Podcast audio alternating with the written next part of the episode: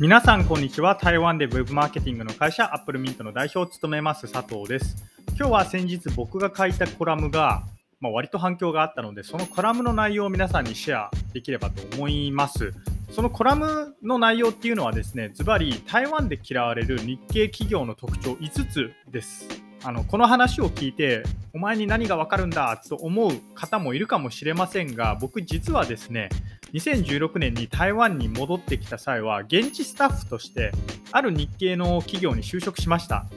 その時から、まあ、僕中国語ができたので初日からですね現地スタッフとランチを食べたりっていうことをして現地スタッフと割と交流をしていたんですけれどもそんなこともあってですね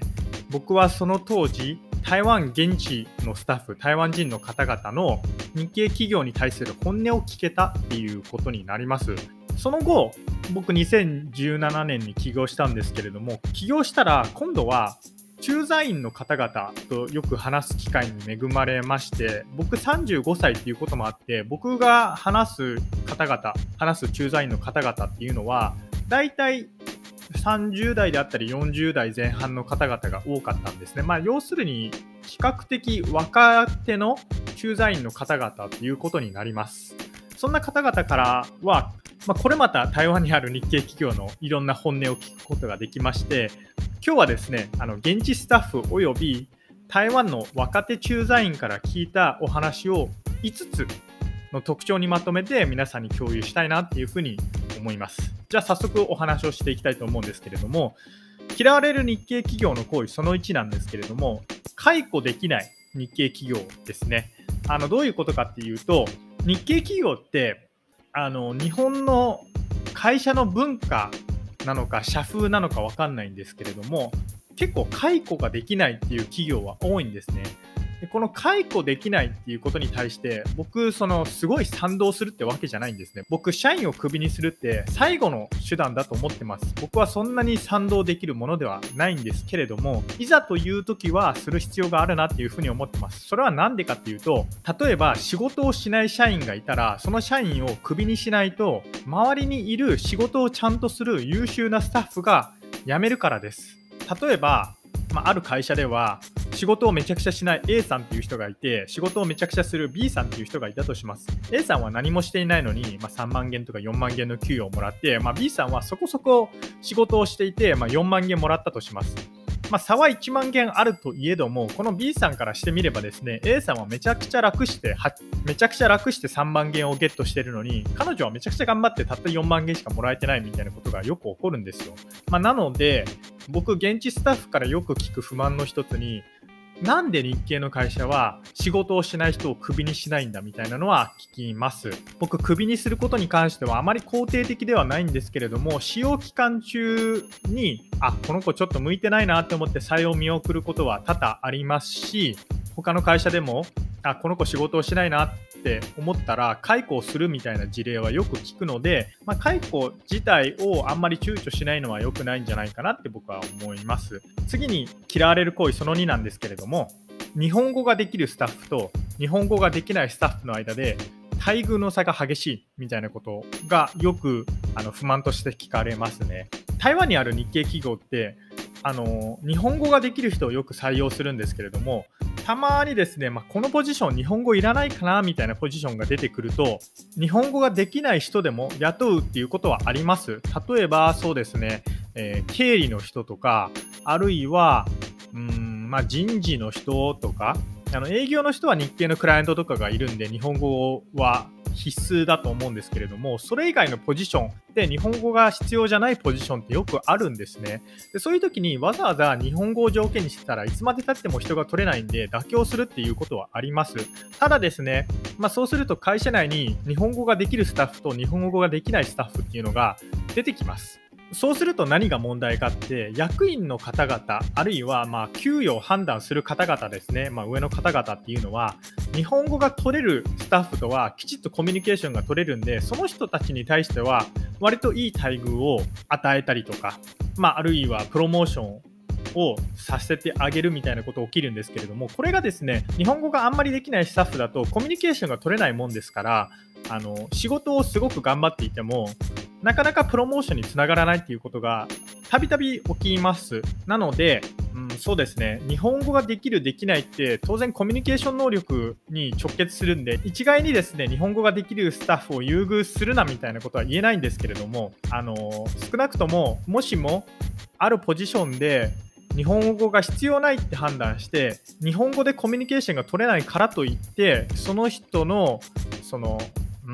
仕事の具合を評価しないみたいなのは良くないんじゃないかなっていうふうに思います。まあ、なので公平な制度が必要ということですね。まあ、これが2つ目になります。で次3つ目なんですけれどもあの駐在員なのに決定をしない日系企業とかも嫌われると思ってます。あの僕、その中国語を流暢に話せることもあってですねよく日系企業に勤める台湾人からなんでうちの会社の、まあ、ボスは自分でいろいろ決めないのとなんで日本からの指示待ちなのみたいな。台湾にいる意味なくない？みたいに聞かれるんですね。でこれもっともな意見でもしも台湾に駐在させているんであればその人が台湾について一番理解しているわけでその人に決定権を与えるのが僕は本来のやり方だと思っています。もしもその人に決定権を与えたくないとあのこの人はまだまだ若くて、うん、なんかわかんないですよ。学ばせるみたいな。あの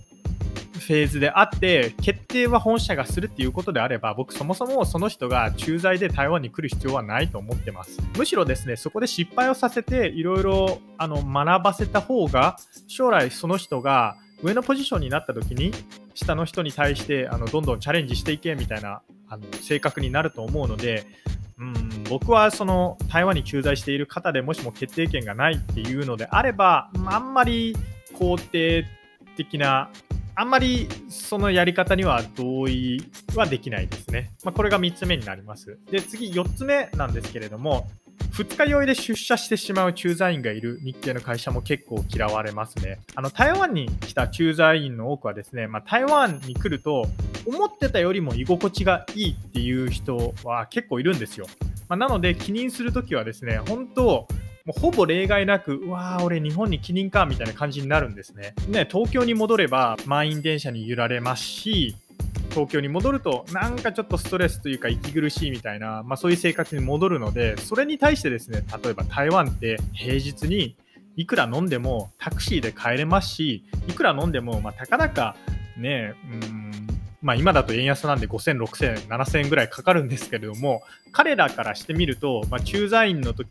て結構待遇もいいので、大したお金じゃないんですよ。まあ、そういうことを考えるとですね、まあ、台湾は居心地がいいのか、ちょっとリミッターを外してしまう人が結構出てきます。で僕が聞いた事例だと、ある人、まあ、ある駐在員の方なんですけれども、どうやら毎日のように2時3時までお酒を飲んでいてでその後朝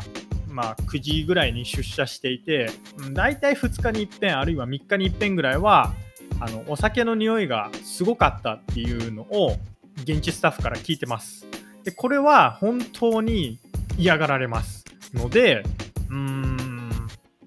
お酒飲むのはいいと思いますし、あの付き合いとか接待とかってあると思うんですけれども、やっぱり節度というか、あの何らかのところで、いや、もう僕はこれ以上はダメですみたいなのは必要なんじゃないかなっていうふうに思います。まあ、これが4つ目ですね。で、最後5つ目なんですけれども、台湾を慰安地として定義するような日系企業も嫌われますね。あの台湾市場ってなんだかんだ言っても2300万人しかいなくて、すごく小さな市場です。なのでですね、台湾市場をあたかも慰安地のように考えている日系企業っていまして、まあ、慰安地ってどういうことかっていうと例えば日本の本社で居場所をなくした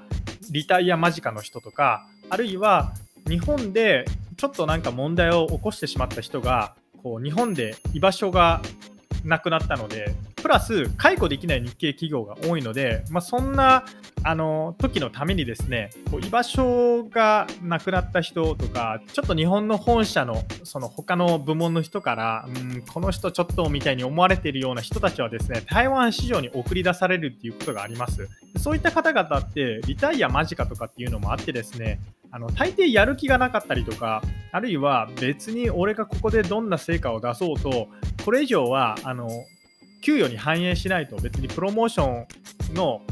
何て言うんですか、その道からは俺はずれたみたいに思っている方々がいて、全然やる気がない場合が多いんですね。で、それはそれで、その人だけがやる気がないのであればいいんですけれども、やる気がない空気とか、やる気がない姿勢って、やっぱり伝染するというか伝わるんですね。そうすると現地のスタッフもやる気がなくなるわけですよ。で、やる気があって入ってきた人からすると、本当にいい迷惑というか、まあなんか、ええー、みたいになるわけですね。なので、台湾をその慰安地のように考えて、リタイア間近の方であったりとか、あるいは本社で居場所がなくなったからっていう理由で台湾に送るのは、まあ、僕はどうかなっていうふうに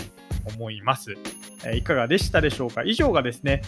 僕の現地社員および台湾で勤める若手駐在員から聞いた、まあ、こういうことをすると嫌われますよみたいな日系企業の特徴5つでした。最後にお知らせを1つだけさせてください。僕の有料会員サイト Apple Mint Labo ではネットには載ってない僕が聞いた、あるいは経験した台湾のビジネス一時情報を月額1200円で公開しています。台湾ビジネスに興味がある方は、ぜひご検討ください。最後までお聴きいただきありがとうございました。それではまた。